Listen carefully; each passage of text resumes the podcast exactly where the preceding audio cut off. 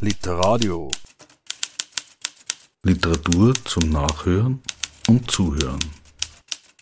Im Internet unter www.literadio.org. Willkommen bei Literadio bei der Buchmesse in Frankfurt 2023 am Stand der IG Autorinnen Autoren. Mein Gast ist nun Katharina, Katharina Riese mit ihrem Buch Die gute Wurst aus Holz, Dr. Beukert, Erfinder, Vater, erschienen beim Kleber Verlag in Wien. Liebe Katharina, schön, dass du heute bei uns bist. Danke für die Einladung, ich freue mich auch sehr.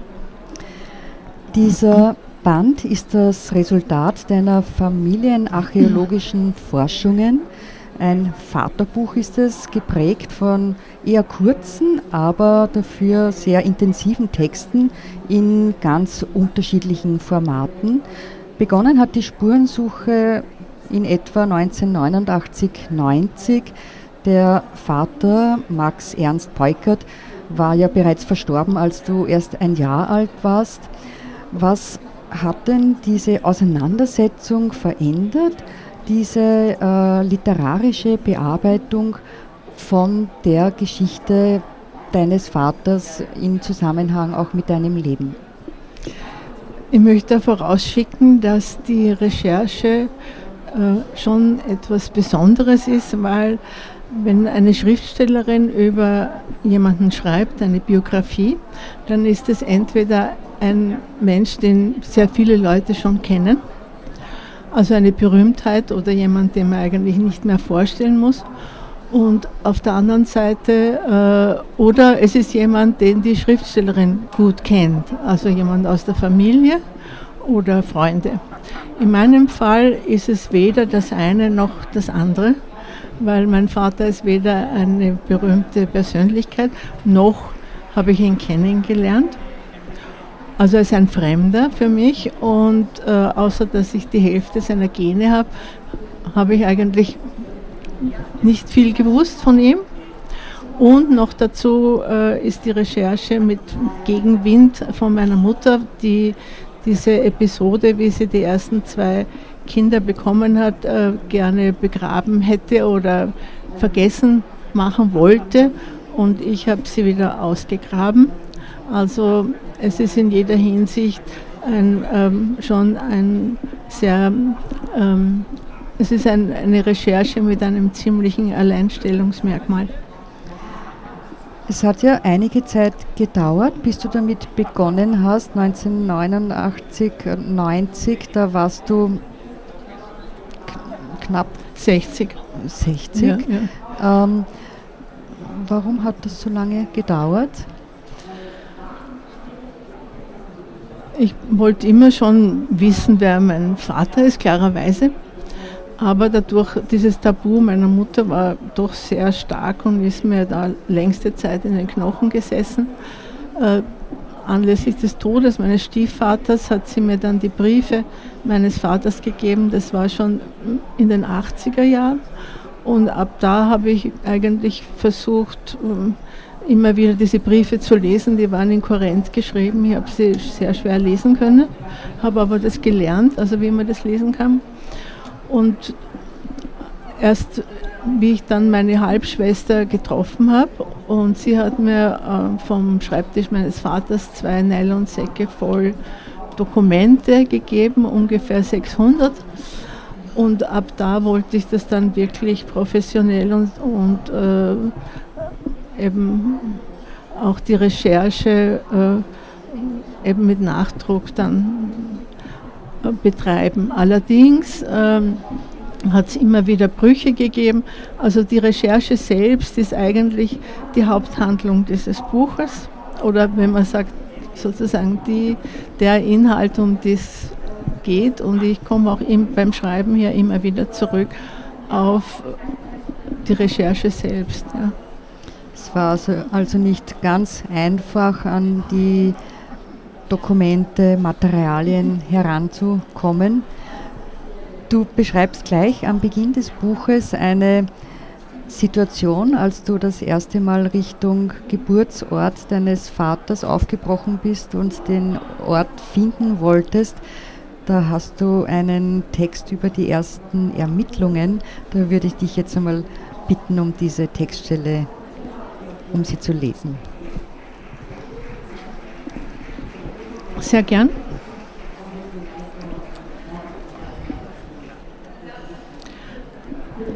Erste Ermittlungen. Ich lese äh, das Ende dieses Kapitels. Innerer und äußerer Höhepunkt dieser ersten ganz vom Aktionismus beherrschten Suche nach dem Geburtsort meines Vaters war ein Nebeleinbruch auf dem Hausberg, des, dem Schwarzen Berg über Johannesbad am Osttor des Riesengebirges. An sich kann Nebel, ein Linzerkind, mich nicht erschrecken. Morgennebel auf dem Weg zur Schule war normal, aber in diesem Fall war ich auf unbekannten Boden in blickdichten Nebel geraten. Eben war noch schönstes Wetter gewesen, dann von einer Sekunde zur anderen elfenbeinfarbene Watte. Stille, kein Laut. Nichts war zu hören. Angst, die Situation nicht meistern zu können, befiel mich. Da ich die eigenen Schuhe nicht mehr sah, musste ich mich auf der Suche nach meinen Spuren bücken. Auf allen Vieren tastete ich mich zurück. Kurz darauf hörte ich Stimmen. Ich war gar nicht weit von der Liftstation entfernt gewesen, als mich der Nebel überraschte. Bei der Talfahrt im Lift war der Adrenalinschub noch nicht ganz abgeklungen. Ich fühlte mich, als hätte ich gerade Gott weiß welches Abenteuer überstanden. Danach setzte ich mich wieder hinter das Steuer und fuhr weiter nach Trutnow-Trautenau, wo ich ein Zimmer vorbestellt hatte. Ein Kukan bei Gablon sollte ich auch dort nicht finden. Wie ich später herausfand, war es ein auf die Schmuckindustrie spezialisierter Ort, der inzwischen als Kokonin, als ein auf nichts mehr spezialisierter Vorort im Weichbild von Jablonetz sozusagen aus der Geschichte ausgeschieden ist. Diese einwöchige Autofahrt durch das verschneite Riesengebirge auf den vereisten Straßen zum Jahreswechsel 1989-90 war jedenfalls der Beginn, aber wovon? Und gleich zum Beginn passen auch die ersten Satellitentexte. Satellitentexte, erste Lieferung. Ich habe dem einen Satz von Patrick Modiano vorangestellt. Ich habe fast ein ganzes Leben gebraucht, um erneut am Ausgangspunkt zu sein. 1. In Abwandlung von Karl Valentin, früher habe ich so schön lachen können, aber jetzt nur mehr so ein mattes Haha, kann ich sagen, früher habe ich so schön schreiben können, aber seitdem ich mit der Biografie meines Vaters, der Geschichte meiner Eltern und dem Beginn meines Lebens beschäftigt bin, kann ich nur mehr wie soll ich sagen, wie im Stau schreiben, anfahren, stehen bleiben, anfahren. Vorne muss ein Hindernis sein, aber ich kann es nicht sehen. Zwei, wenn mich jemand nicht streng, sondern mit Interesse fragt, woran arbeiten Sie, komme ich in Verlegenheit. Unter anderem an der Geschichte einer für kriegsentscheidend eingeschätzten Wurst, der Lenzinger Mützelwurst oder Mietzelwurst, hochdeutsch Myzelwurst oder auch Saugspähwurst oder Sägespähnewurst auf Hochdeutsch, könnte ich antworten. Also an einer Satire? Nein, leider nicht. Drei. Tatsächlich spötteln könnte ich darauf hinweisen, dass die Vorsilbe Bio für ein Lebensmittel in einer denkbar lebensfeindlichen Umgebung, in der sich arisch auf vegetarisch reimte, auftauchte doch davon später. Die Kindheit hat der Vater Max Beukert in Kuckern ähm, in Nordböhmen verbracht und nach seinem Bildungsweg in Österreich und der Tschechoslowakei hat er dann geheiratet und bis 1942 in Trautenau gelebt. Das ist in einem Gebiet, auch Nordböhmen, ja. Nordböhmen mhm. von am Sudeten. anderen Ende des Riesengebirges, ja. Genau, auf jeden Fall im Siedlungsgebiet der Sudetendeutschen. Mhm. Dein Bruder ist 1944 geboren und du dann zwei Jahre danach. Wie sind denn deine Eltern damals aufeinander getroffen oder wie haben die zusammengefunden? Mein Vater hat sich 1938 ähm, schon angedient ähm, als, als Lebensmittelchemiker und äh, Erfinder äh, der chemischen Industrie der NSDAP. Und ähm, ähm, seine Erfindung wurde dann in Lenzing, ähm, also diese Herstellung des synthetischen Eiweiß, wurde dann in Lenzing auf die industrielle ähm, Produktion geprüft. Und 1942 war er sozusagen ein Held oder ein, am Höhepunkt seiner Karriere. Und meine Mutter, Chemiestudentin nach zwei Semestern Chemie, äh, musste sich im Krieg also einen Ferialarbeitsplatz suchen und hat Lenzing ausgewählt, weil am Attersee ähm, das Sommerhaus ihrer Familie ist. Und sie ist, war dann äh, eben Ferialpraktikantin in Lenzing und äh, mein Vater hat sie dann verpflichtet, sozusagen mit ihm weiterzuarbeiten. Sie ist dann nicht äh, wieder, hat das Studium nicht fortgesetzt. Zu der Zeit hatte der Vater in Ischl seinen Wohnsitz und ähm, zusammengearbeitet haben sie eben in Lenzing. Das war jetzt nicht sehr weit voneinander entfernt. Vor allem war ja da auch seine äh, Frau und Tochter, die er bereits hatte, äh, eben auch zu Hause. Er hat also quasi eine Parallelfamilie dann Darf ich geführt. da noch kurz was sagen? Weil äh, mein Vater dürfte eben schon 1942 erkannt haben, dass äh, die Deutschen den Krieg verlieren werden. Und äh, diese Übersiedlung von Trautenau mit seiner Familie nach Bad Ischl war sicher auch äh, schon im Hinblick auf die Nachkriegszeit. Also er konnte damals nicht wissen, dass das noch drei Jahre dauert oder so. Ja. Ähm, was war jetzt die Frage? Er hatte da auf jeden Fall in, in, in räumlicher Nähe ja. ähm, eine Frau mit ja. Kind und ja. dann noch eine Frau oder Freundin mit zwei Kindern dann.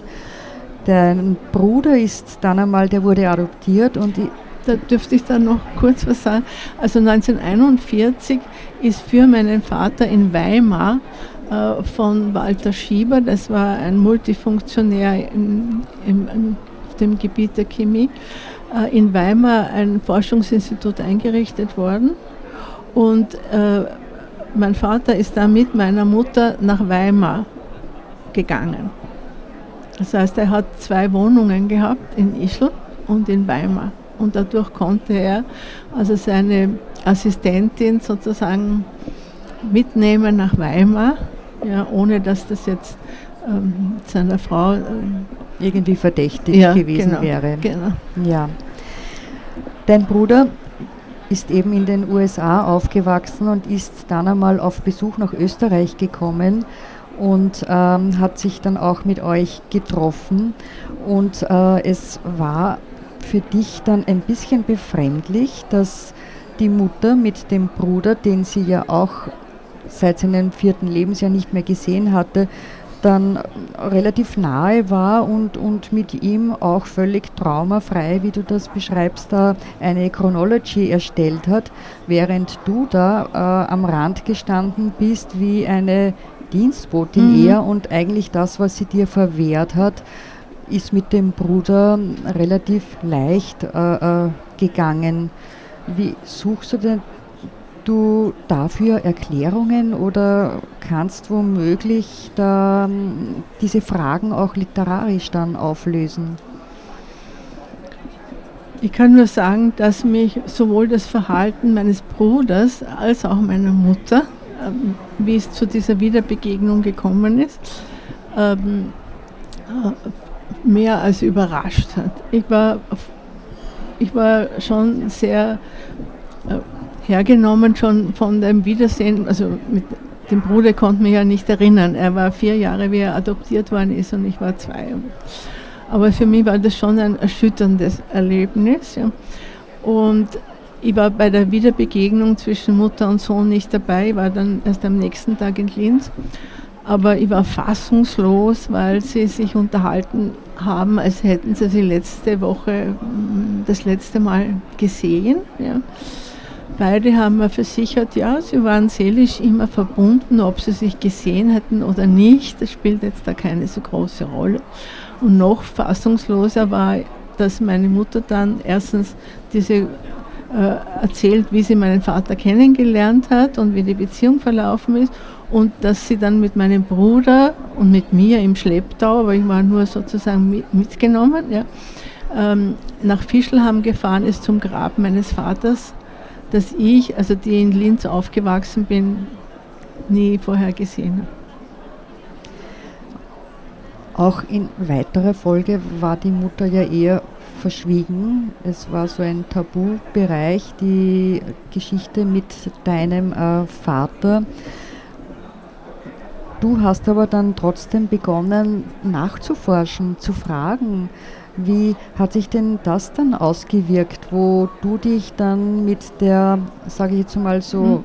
totgeschwiegenen äh, NS-Vergangenheit innerhalb der Familie dann doch sehr offensiv auseinandergesetzt hast? Das war ein Kampf gegen eine doppelte Mauer des Schweigens. Das eine ist das Klassische, also sozusagen, dass die Familien innerhalb der Familie, was die Familien innerhalb der Familie erzählt haben. Also der Klassiker in dem Zusammenhang ist, Opa war kein Nazi, also dass sozusagen alle abgestritten haben, dann nach 45 begeisterte Nazis gewesen zu sein. In meinem Fall wurde ja dann die Geschichte, die Breukert-Episode meiner Mutter gleich mit der Geschichte des Dritten Reichs mit entsorgt. Ja. Und meine Mutter war nicht nur schweigsam, sie war, ist auch äh, sehr aggressiv geworden, wenn ich versucht habe, mit ihr äh, über meinen Vater zu sprechen. Und ab dem Moment, wo ich ähm, dann, wo das klar war, dass ich mich da jetzt nicht mehr abweisen lasse, hat sie schon äh, versucht, auch mich zu entwerten und also mehr oder weniger als gestörte Person hinzustellen, ja, die, die sie da mit ihren Vorwürfen verfolgt.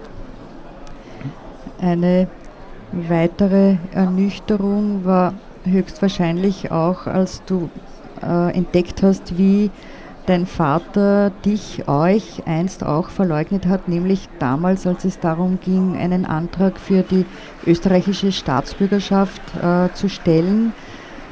Da hast du dann auch eine Textstelle dazu.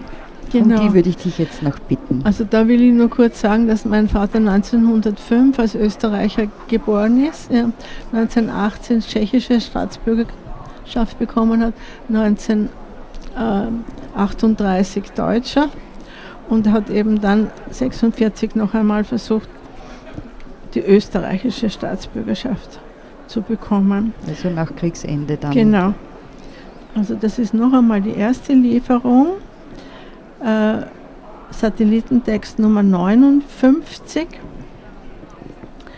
Beim Lesen des Ansuchens meines Vaters um die Zuerkennung der österreichischen Staatsbürgerschaft vom 8. Februar 1946, Absender nicht Gunskirchen und auch nicht Hafeld, sondern Bad Ischl, wo er seit Weihnachten 1945 nicht mehr wohnte, flattert mein Herz wie ein Vogel, wenn eine Hand in seinen Käfig greift.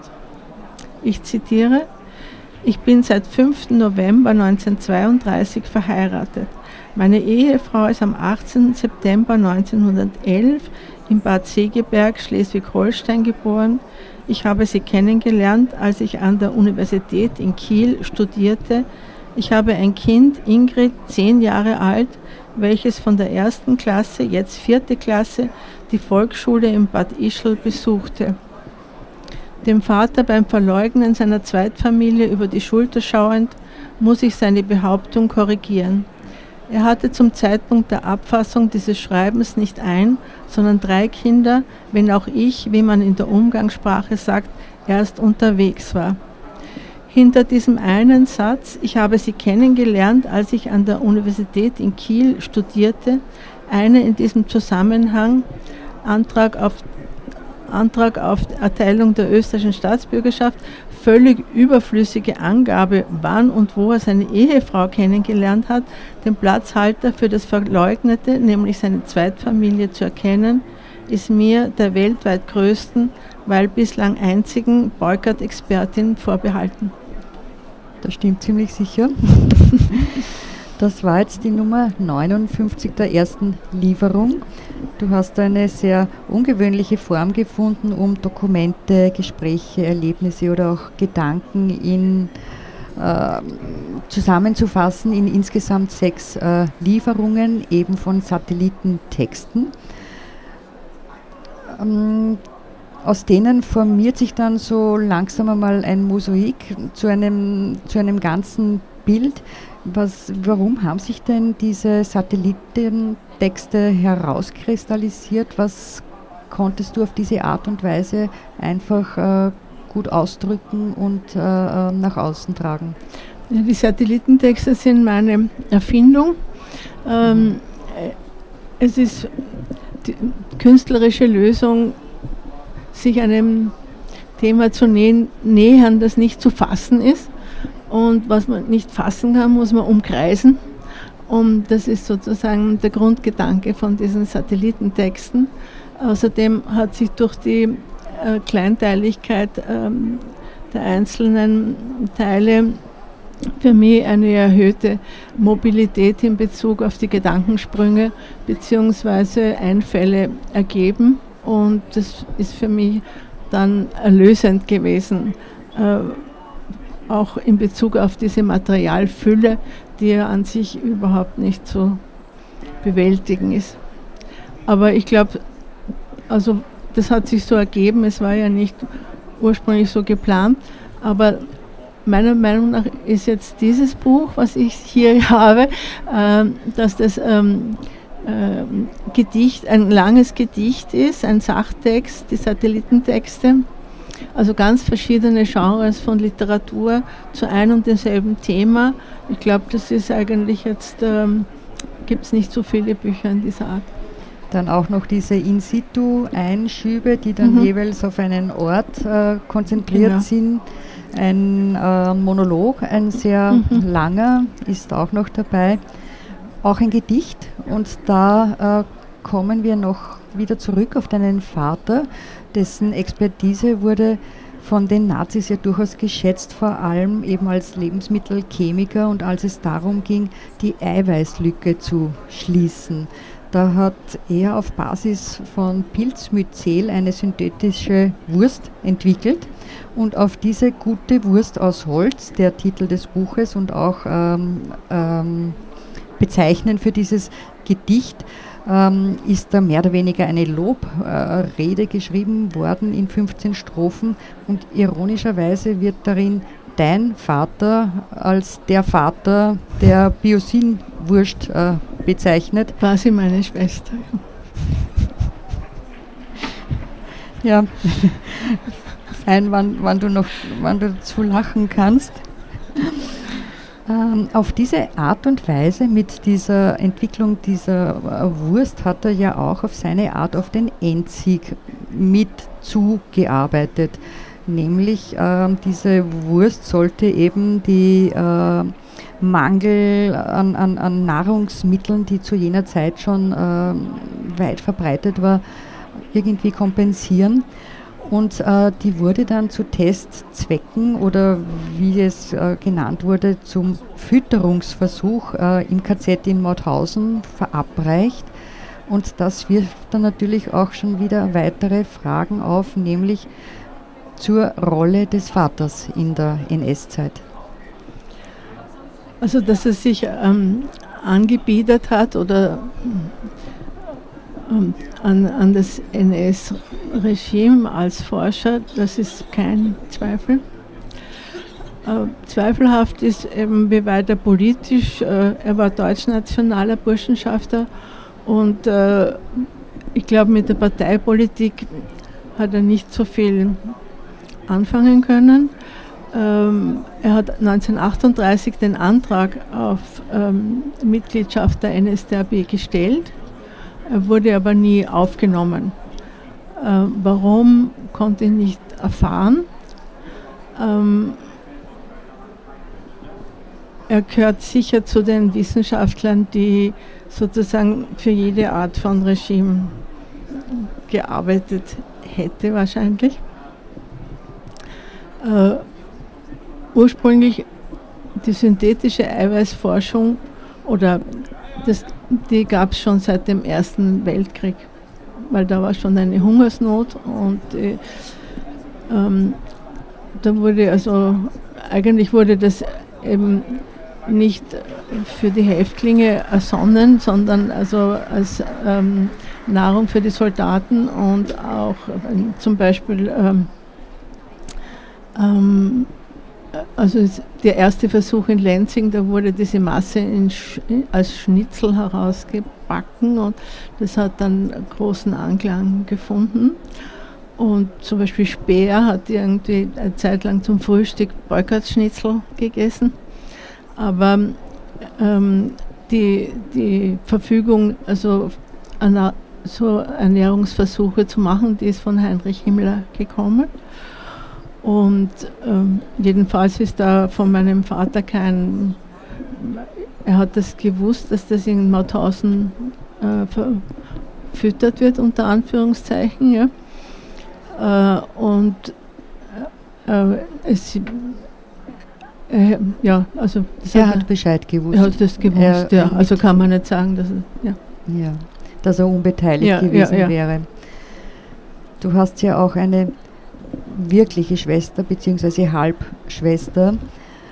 Und die hatte einmal gemeint, was geht uns der Mist unserer Eltern an? Ja.